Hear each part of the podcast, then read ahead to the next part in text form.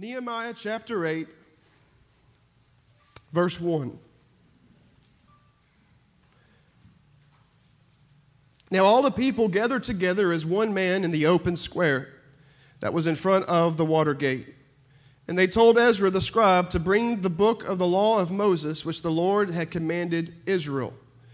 Now, in the book of Deuteronomy, when the Lord was establishing the law, every seven years they would take out the they would bring out the entire law of God and read it in people's hearing. Read the entire law in one day. And they are now in captivity, and they are now going to hear the book of the law of Moses. For a lot of them, this is the first time they've ever heard it. For a lot of them, they don't even speak Hebrew, they speak Aramaic because they were born in captivity. And it has to be interpreted for them. So, verse 2 So Ezra the priest brought the law before the assembly of men and women and all who could hear with understanding on the first day of the seventh month. Then he read from it in the open square that was in front of the water gate from morning until midday, approximately six hours before the men and women and those who could understand, and the ears of all the people were attentive to the book of the law. I'd appreciate people being attentive to me preaching for six hours, much less 30 minutes. So Ezra the scribe stood on a platform of wood which they had made for the purpose. Skip down to verse 5. And Ezra opened the book in the sight of all the people, for he was standing above all the people, and when he opened it, all the people stood up, and Ezra blessed the Lord, the great God. Then all the people answered, Amen, Amen, while lifting up their hands, and they bowed their heads and worshiped the Lord with their faces to the ground. They lists a series of men who were, who were Levites, and they helped the people to understand the law, and the people stood in their place. Verse 8. So they read distinctly from the book in the law of God, and they gave the sense and helped them to understand the reading. And Nehemiah, who was the governor, Ezra the priest and scribe, and the Levites who taught the people, said to all the people, This day is holy to the Lord your God. Do not mourn nor weep, for all the people wept when they heard the words of the law. Then he said to them, Go your way, eat the fat, drink the sweet, and send portions to those for whom nothing is prepared for this day is holy to our Lord. Do not sorrow, for the joy of the Lord is your strength. 11. So the Levites quieted all the people, saying, Be still, for the day is holy. Do not be grieved. And all the people went their way to eat and drink, to send portions, and rejoice greatly because, here's why, because they understood the words that were declared to them. Verse 10, the very familiar quotation that we hear and have heard since we were children, which is the title of my message, very straightforward. The joy of the Lord is your strength. The joy of the Lord is your strength. Would you pray with me, God? I thank you, God, that you give us joy in the midst of turmoil, in the midst of a storm, in the midst of things that are swirling around us in our environment, in our lives, God. But there can be an inner peace, there can be an inner joy, a joy that you have given, and that the world, that the devil, that my circumstances cannot take away, Lord. Help us, God, to walk in a greater portion of joy here today, Lord. We thank you what you give to us and fellowship with you, that we can walk and we can rejoice and be full of gladness, even in spite of what is facing us currently. We love you. We praise you. I ask that you would bless your people here today, God. Have mercy, Lord.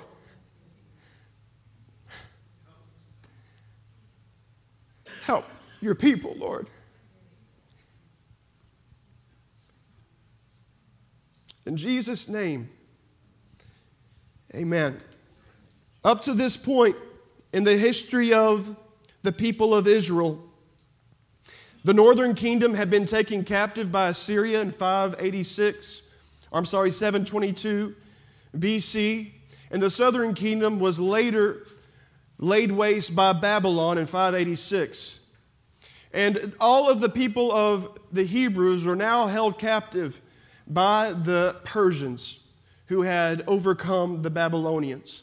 And we read the beginning of Nehemiah that Nehemiah is a cupbearer to King Artaxerxes.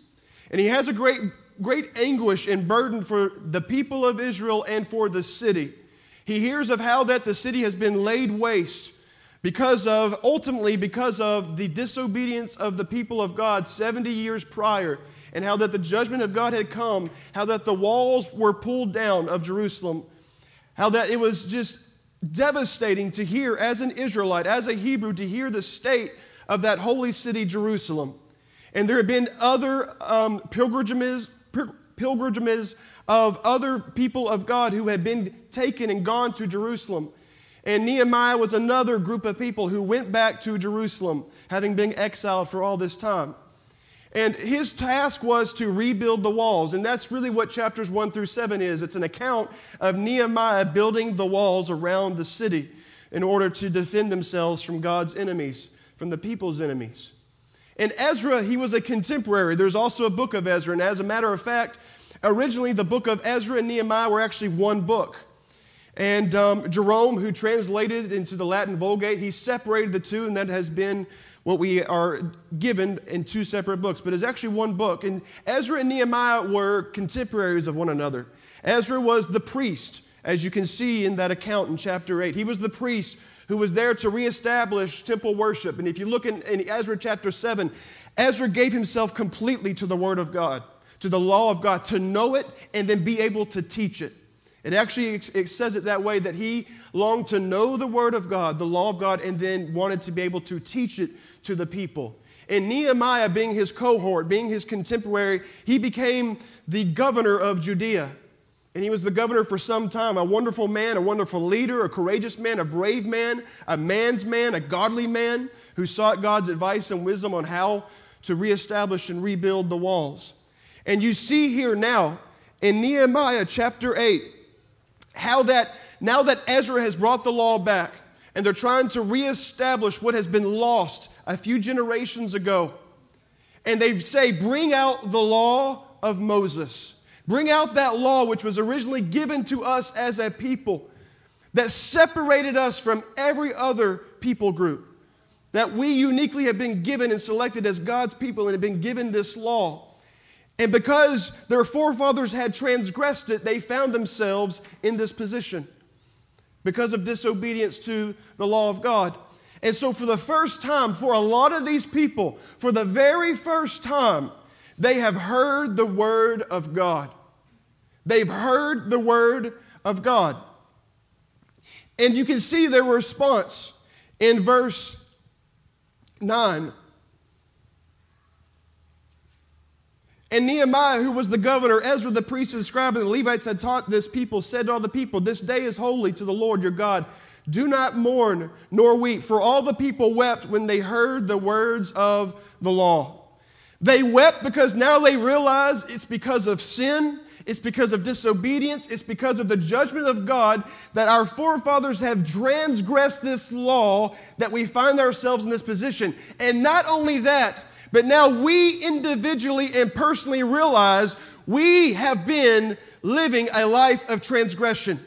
We have the law of God now presented to us, and now we find ourselves guilty before a holy and righteous God. As I said earlier, some of these individuals, they were born in captivity. They, they spoke Aramaic. They did not speak their, the Hebrew tongue and the law being written in Hebrew. And so there was translation that needed to occur for people to understand. And then the Levites would go amongst the people and explain to them and teach them so that they could understand. And as all these people, hundreds of thousands of people, as they all came to a knowledge of the truth, they came to an understanding, their response was this Holy, holy, holy. You are a holy God. This is a holy law and the wrath of God abides upon us. We have been living outside of covenant relationship with Him. And it is with this reading of the law that this is the reconciliation of the covenant right here before our eyes. This is them reestablishing the covenant that God had originally made, made even with Abraham. And reestablishing the covenant of the law that God made with Moses Moses being the mediator of the old covenant. And they all wept and mourned over the fact of their sin and their brokenness and how undone they were in the presence of a holy God. But you see here, in verse 10, then he said to them, Go your way, eat the fat, drink the sweet, and send portions to those who have nothing is prepared. For this day is holy to our Lord. Do not sorrow, for the joy of the Lord is your strength. I want you to know this here this afternoon. There is a time to mourn and to lament and to travail over sin. And there is a time that the Lord lays a burden upon us where, where we are grown within our spirits and we are led to intercede for maybe a wayward son or daughter. And there's this heaviness there, there is this anguish of soul that the Lord and the Holy Spirit is travailing through us. And you can go down to an altar and just pour your heart out to the Lord, either for somebody else or for your own self. And there is a time to lament and to warm, uh, mourn and to weep, depending on the circumstance. But I want you to know this as well a place of lamentation, a place of mourning, is not a place of continual existence. A place specifically relating to the scripture. Let me, let me speak specifically. Specifically, sorrow over sin, mourning over sin in your life should not be a continual place of existence. It's not where I live as a child of God. It's not where I live. Listen, the people of God should be the most joyous and rejoicing people on this planet because I once was dead and now I'm alive. I once was full of depression and jealousy and covetousness. And now I'm full of joy and goodness and peace and love. It is a completely new life. And I am redeemed from the chains of sin and of the devil. And ultimately, my destination is heaven. My destination is the presence of God. And it is not especially holy for you to have a frown on your face. To walk around with a frown on your face is not pious. There's some people you interact with as Christians and you want to start singing to them. If you're happy and you know it, tell your face. If you're happy and you know it, tell your face. Don't you know you're a child of God? I don't care what is happening on Fox News or CNN or across the world. God is in control. He knows, He sees, He hears. And, and this, this affliction is light and momentary. And we have an eternal weight of glory waiting for us at the end of all of this. And so there is reason to rejoice and be full of joy. The word joy, it means to rejoice, to make glad, to gladden. And oftentimes, and you, I'm sure you've heard this, and it is true, unlike happiness, it does not change or cannot be removed depending upon outward circumstances. It is not dictated, it does not come and go based upon the circumstances around you. Happiness may. Now, in our current society, it would appear and how crazy it has gotten. The highest virtue in our society right now is the pursuit of happiness. You do what makes you happy. You do what will bring contentment into your heart no matter the cost. You do, you pursue, you are entitled to be happy. You deserve to be happy. And so you pursue happiness. And that is a trick of the enemy. That is a lie from hell. Because my pursuit of happiness in this life without Christ will always lead First, to emptiness, to continual searching and longing, it will ultimately end in destruction. Because if I happen to find my happiness in a man or a woman, if a person may find it in a man or a woman, or in their job that they always wanted, or they're finally happy because they have kids, or they're finally happy because they have that house they wanted, and they're finally happy. Their happiness is based upon and predicated upon what is currently happening in their lives. But what happens if you go into foreclosure? What happens, God forbid, a child dies? What happens if your spouse leaves you? Your happiness goes with it, doesn't it? It leaves, it's fleeting, it's transitory. It's temporary, it comes and goes. If I get a, a, a, flat on the way to church, I'm not happy about it. I'm not happy. I'm not happy, but I can still be full of joy. Still full of joy. And there's a difference. And so, we see this in our society, don't we? Just follow your heart. Follow your heart. And let me give you some really good advice do not follow your heart.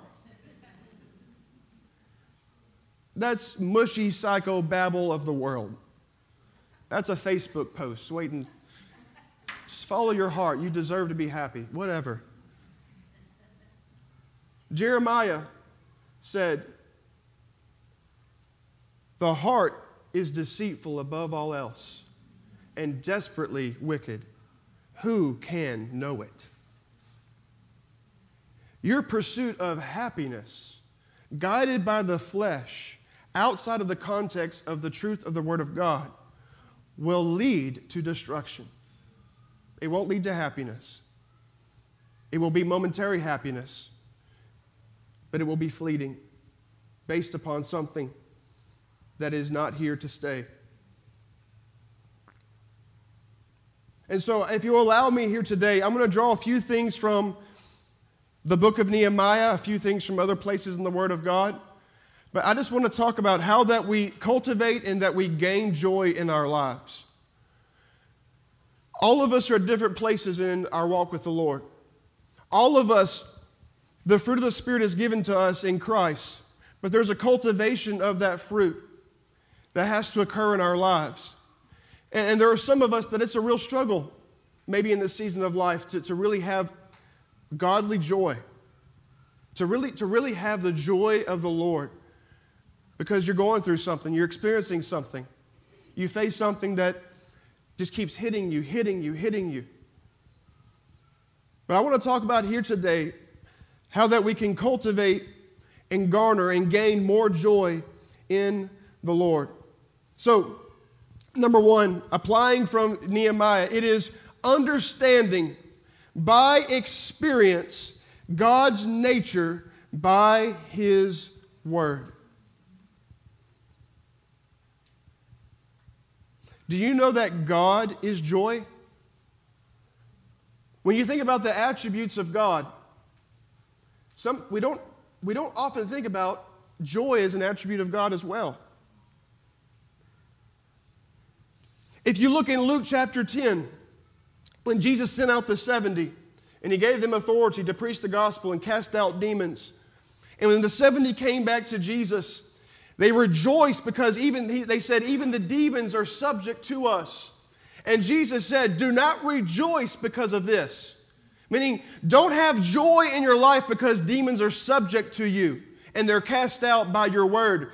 But rejoice because your name is written in heaven. And then spontaneously, Jesus begins to rejoice in the Spirit. He began, he began to pray to the Father. He said, Father, I thank you that you have not revealed basically the way of salvation, the way of God to the clever and to the wise of this age, but you've revealed it to babes. Oh, I, and he begins to thank the Father for what salvation is and how that he reveals himself to the lowly, to the humble, and not to the, the big and to the wise and the clever of this age. And he rejoices. Jesus, fully God, fully man, he rejoices in the fact that men's names are written in heaven. My goodness, that is the nature of God. As much as he is holy, and righteous and love, he is joy as well. That is an attribute of God. And He wants to implant that into your life. And I cannot have a proper understanding of who God is, have a revelation experience of what His nature is, except by what is revealed to me by the truth of the Word of God. And you see these people in the book of Nehemiah, they had no understanding of really what was right and wrong until the Word of God entered into their lives. And then they realized and had an understanding of what sin was. But then they, they are, it's revealed to them do not lament, do not mourn. Don't continue in your mourning, don't continue in your lamentation, for the joy of the Lord is your strength. His joy, not, not just something he, he has in his hand and he gives it to you. Him, He, He is joy. His presence in your life, the Word of God applied to your life, it is joy, it is strength. And in the midst of the heartache, in the midst of the destruction around you, Hebrews, rejoice in the Lord. Because though you're mourning over sin, you now are in covenant relationship with God. Rejoice. And that can only come through revelation of the truth and experience of the Word of God in my life. Many people have a false sense of joy based upon a false idea of who God is. And they have supposed joy even in the midst of their sin. And that is not real joy. Hold on a second. Let me use this. And that is not real joy. And so It's the trick of the devil to give people a false sense of hope, a false sense of peace, a false sense of joy, while yet even in their sin. And only the Word of God can reveal to that individual if they are or are not in right covenant relationship with the Lord. And so it comes by revelation of the truth and understanding who God is and receiving of His person, of His divine nature. And so you see, like for instance, in 2 Corinthians 7:10, for godly sorrow produces repentance leading to salvation, not to be regretted, but the sorrow of the world produces death. So the entrance of God's word brings light and it convicts me of my sin. I come to this place of godly sorrow, but joy will come in the morning. It is now a cascading effect of joy should now overwhelm me because I've come to the truth. I know my position in Christ, and now His joy can flood into my life because my name is written in heaven. You cannot, you cannot have godly sorrow, which leads to repentance, leading to salvation, outside of the truth of the Word of God preached. Faith comes by hearing, and hearing the Word of God. It's by revelation of the Word of God and its application to my life that this joy can have its entrance into my life. And as I said earlier, this is not a place of existence, this place of lamentation and mourning, let's say over sin. It should always, it should always come with the summary, and at the end should joy and rejoicing should always come in. If you read in James 4 and 8, he says, Draw near to God, and he will draw near to you. Cleanse your hands, you sinners, and purify your hearts, you double minded. Lament and mourn and weep. Let your laughter be turned to mourning and your joy to gloom. The sinner who is, who is in a false sense of joy and rejoicing in pleasure in sin, he now needs to mourn and lament over his sin.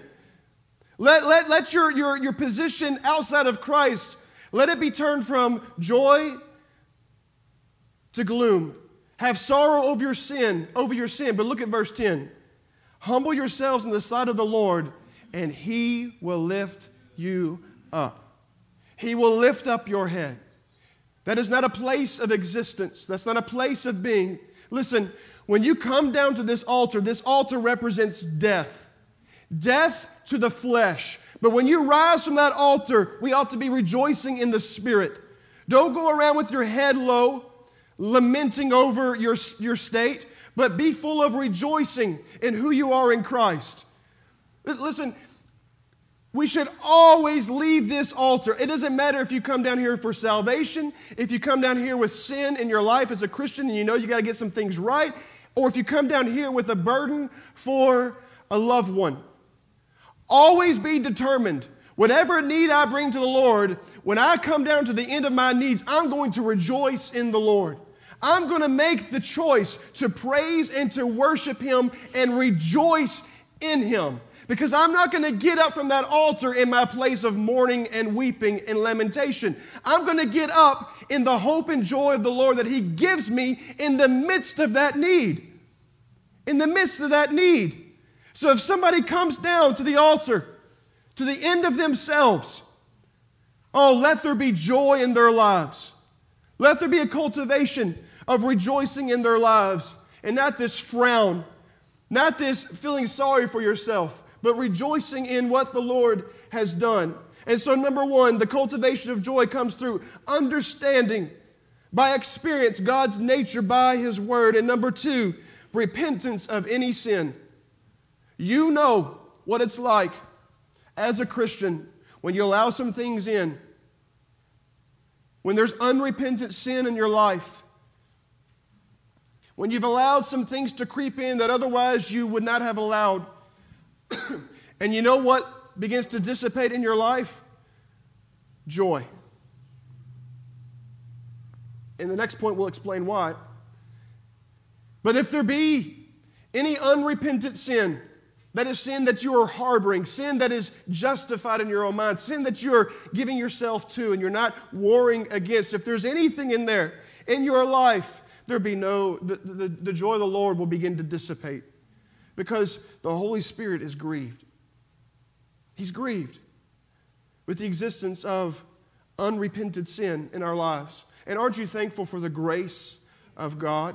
Aren't you thankful for His long suffering and the ability for us? We have the privilege that we can repent. If you do sin, my little children, we have an advocate with the Father. If you sin, He's faithful and just to forgive if we will confess it. He's faithful and just to forgive. And so you can look at the life of David, for instance, how that he fell into this place of complacency and then eventual sin with Bathsheba, and he covered it up, covered it up. And Nathan came and accused him of what he did, and he repented. He, he humbled himself and he repented. And there were consequences for his sin, but the Lord restored to him. And, and if you read in Psalms 51, which is his, his prayer of repentance, what did he ask the Lord to restore to him? Restore to me the joy of your salvation. The joy of your salvation. Don't play with sin. Don't play with that thing which will grieve the Holy Spirit. And, and then when you come in here, you can't lift your hands. You've got something there that you're harboring, you're allowing. You can't truly worship. You can't experience the presence of God. The joy is not there as it ought to be. Come to the Lord and allow Him to take that, give it to Him. But if there be any sin in our lives, any unrepentant sin, anything that we are harboring, that we're justifying, we will see the joy of the Lord begin to dissipate. But He can restore that joy, the joy of salvation. In the presence of the Lord, there's fullness of joy. In the presence of the Lord, there is fullness of joy. Number three, God's joy is gained, cultivated through obedience. Through obedience. Sometimes we, or oftentimes, we do things that don't feel good, but we do it because we know it's right and we do it by faith. And we do it because God is a rewarder of those who diligently seek Him. He who promised is faithful, He'll bring it to completion. What He says He will do. And if we will walk in obedience, motivated by love, not duty, motivated by love, not by duty. When Jesus went to the cross, his flesh did not want to do it, and that's why he said, If it be your will, let this cup pass from me. Nevertheless, your will be done. Not mine, your will be done. And to his flesh and to his humanness, it was not pleasant, and he didn't want to do it. But Hebrews chapter 12, verse 2 says that we, looking unto Jesus, the author and finisher of our faith, who for the joy that was set before him endured the cross, despising the shame, and has been lifted up to the right hand of the Father. Jesus endured the cross because he loved the Father and he, would, he did everything the Father told him to do, and he was obedient. But he knew there was joy on the other side of the cross. He endured the cross for the joy that was set before him. The joy that was set before him.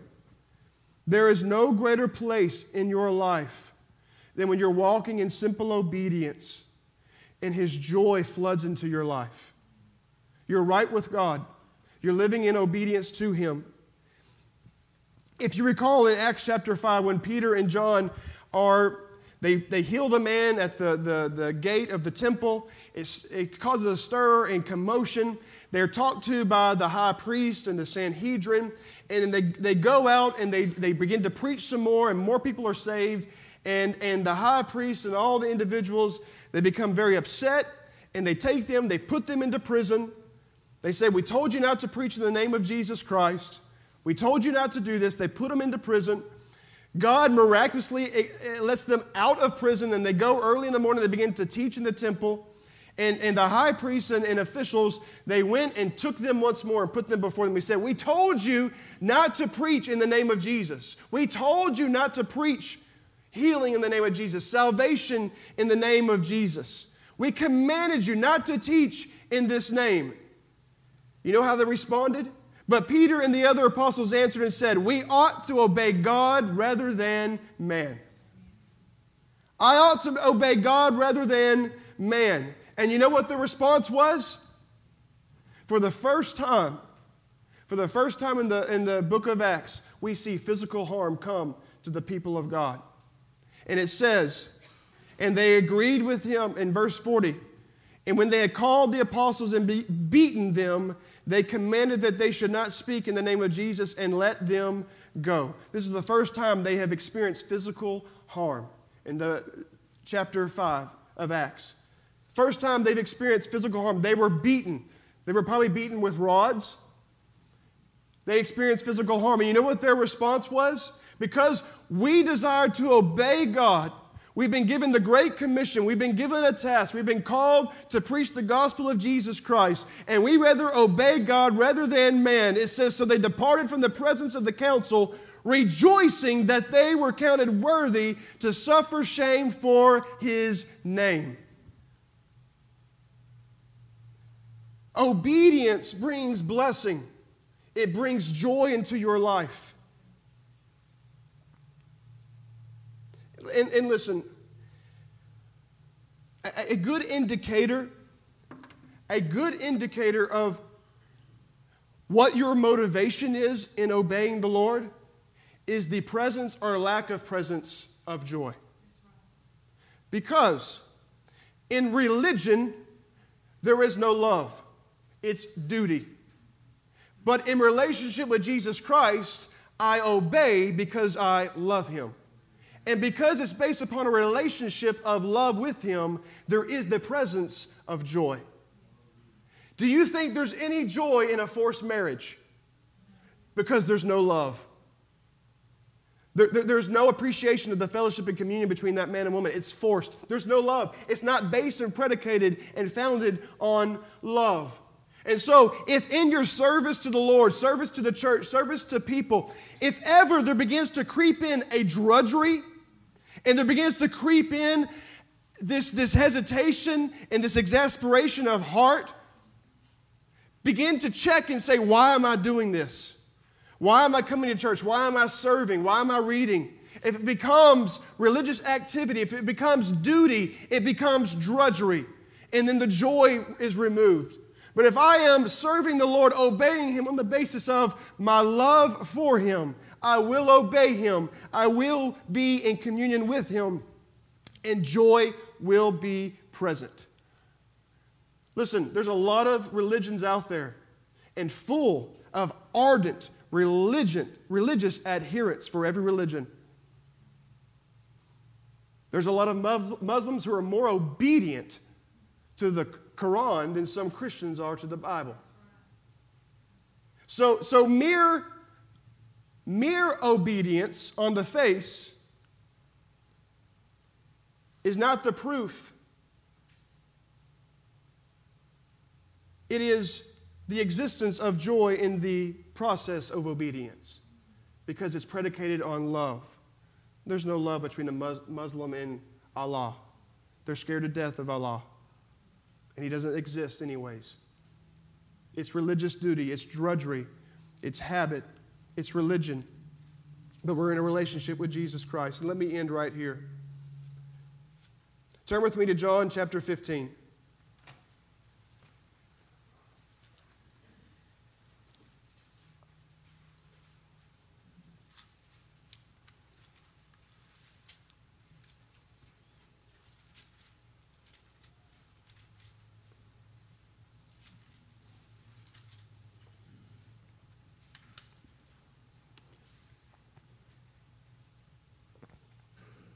John 15 and 5. In verse 1, he just talked about how he is the true vine, the Father is the vine dresser. Look at verse 5. I am the vine, you are the branches. He who abides in me and I in him bears much fruit, for without me you can do nothing.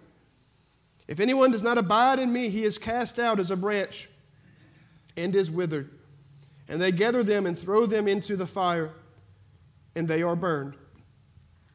If you abide in me and my words abide in you, you will ask what you desire, and it shall be done for you.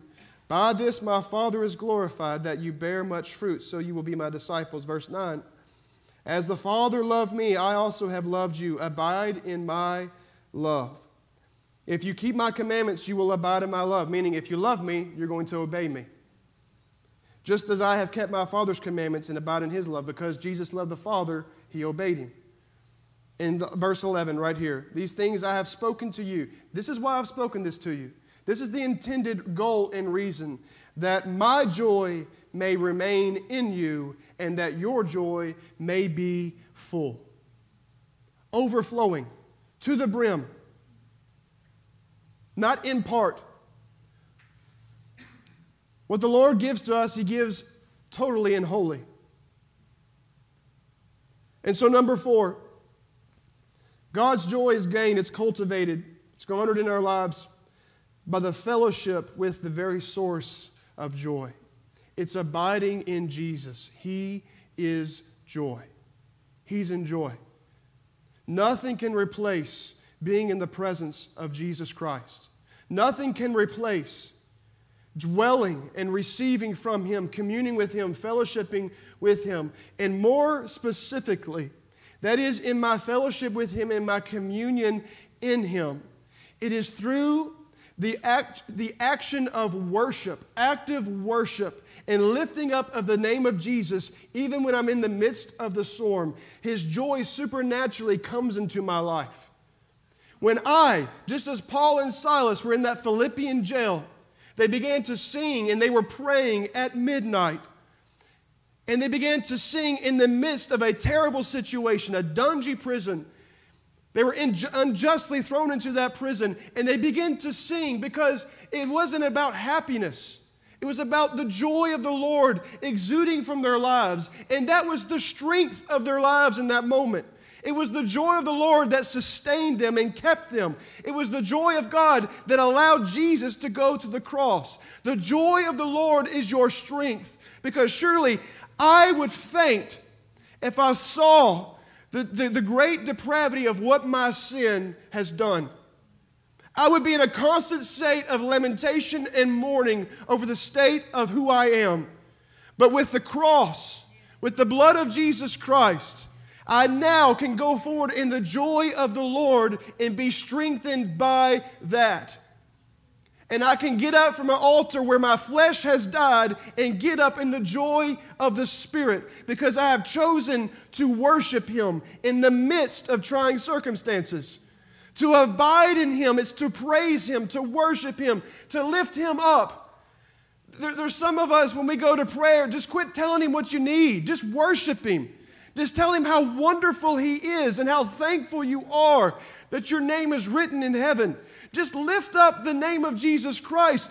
And what you need really in worshiping him, he will give you because he'll give you his joy. He'll give you more of himself. He's the vine, we're the branch. Everything flows from Him into us as we abide and cling to Him. And one primary way by which you cling to Him is worship Him, praise Him, lift Him up. It doesn't matter how bad it is around you, He is still good. It doesn't matter what's happening in the political climate, the Word of God still stands true. He's still upon His throne, He's still in control. He's still in control. And so I can go forward in a spirit of joy. Would you come help me? Because I am in the very presence and I am abiding and I am attached to the person of Jesus Christ. And it is through active worship and lifting up his name and seeking him and praising him and just loving him. He gives me joy and not just a little joy. Two, he gives it to me to the full. To the full. So that my joy may be full.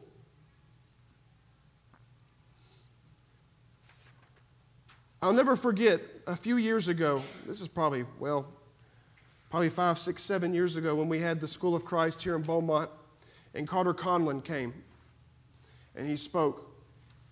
I'll never forget the series of messages that he, he spoke. But one message was about the joy of the Lord is your strength. And I'll never forget how that he spoke about the parable of the prodigal son. How that the son, having come to his senses, wasted everything, brought shame to himself, brought shame to his father. He comes back to the father and he wants to be a servant. He's content with just being a servant. And the father reinstates him as a son and he forgives him and he reconciles him to relationship and he puts the ring and the, the robe and, and the shoes on his feet and they begin to have a party for him. They rejoice over this son coming back. And, and any, in any Jewish celebration, there's a lot of activity, there's a lot of rejoicing. A wedding or a feast of some sort, there's a lot of rejoicing. And, and he was saying, I could imagine, I could imagine that that boy, he's still overwhelmed with this grief of what he's done, with this regret. He knows he's a son, he's got this robe on him, but under that robe, he still has dirty, nasty garments. And I can imagine he's just sitting there and he's probably overwhelmed by the grace of his father, by the goodness of his father. And not only has the father just taken him back, but the father now, he is throwing a party, a banquet for this son who does not deserve it. And you, he said, I could imagine that this father, because of the presence of his son who once, who once was dead and now is alive, I could imagine that the father begins to dance in the midst of this son. He begins to rejoice and dance and be full of gladness and rejoicing. And the son, he's just sitting there, he's watching the father rejoice and be full of gladness and joy. And he's saying, The joy of the Lord is your strength. He rejoices over you. And in Luke chapter 15, the woman who lost the coin, when she found the coin, she rejoiced over the coin and asked her neighbors to rejoice over the coin. And there is more rejoicing in heaven over one sinner repenting than 99 just persons. And the man who lost the one sheep and had a hundred, but he lost one, when he found that sheep, he came back rejoicing and he asked everybody to rejoice with him because he found the one. And all of heaven rejoices over one sinner rather than 99 just persons who do not need to be saved. And then he ends with the prodigal son. There is rejoicing over heaven. God's nature is joy, and he rejoices over his children. And that is a source of strength to you and to me. I can be a pleasing child to Him. And in the midst of my circumstances and what I experience, I am not an orphan. I am not alone. His joy can be my strength. His very rejoicing over me, the joy He puts in me, me abiding in Him. It is joy flowing into my life. And what He has given, the world and circumstances cannot take away. The joy of the Lord is your strength. Would you stand with me?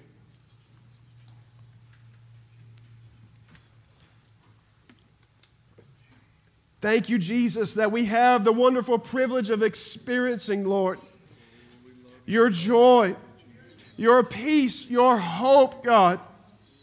To the world, we look crazy because we can still go forward with a smile on our face and we can still be optimistic about the future. And we may be cast down, but we are not destroyed. We may be harmed temporarily, but we are not destroyed. We thank you, Jesus, for your sufficiency, what you give to us, what is available to us, God. Remove all sin in our lives, God.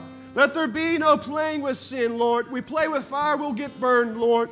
Let there be a repentance of sin. Let there be a renewal in our hearts. Let there be joy in our salvation. Let us go forward not with drudgery in serving you, not because we think we have to, but because we want to, because we love you. And with that joy will flood into our lives. Oh God, help us to be in fellowship with you, just to worship you, just to be in your presence, just to lift up your name in the midst of our circumstance. And it's when your presence descends upon our lives in the midst of our praise and our worship have your way here this afternoon, Lord Jesus.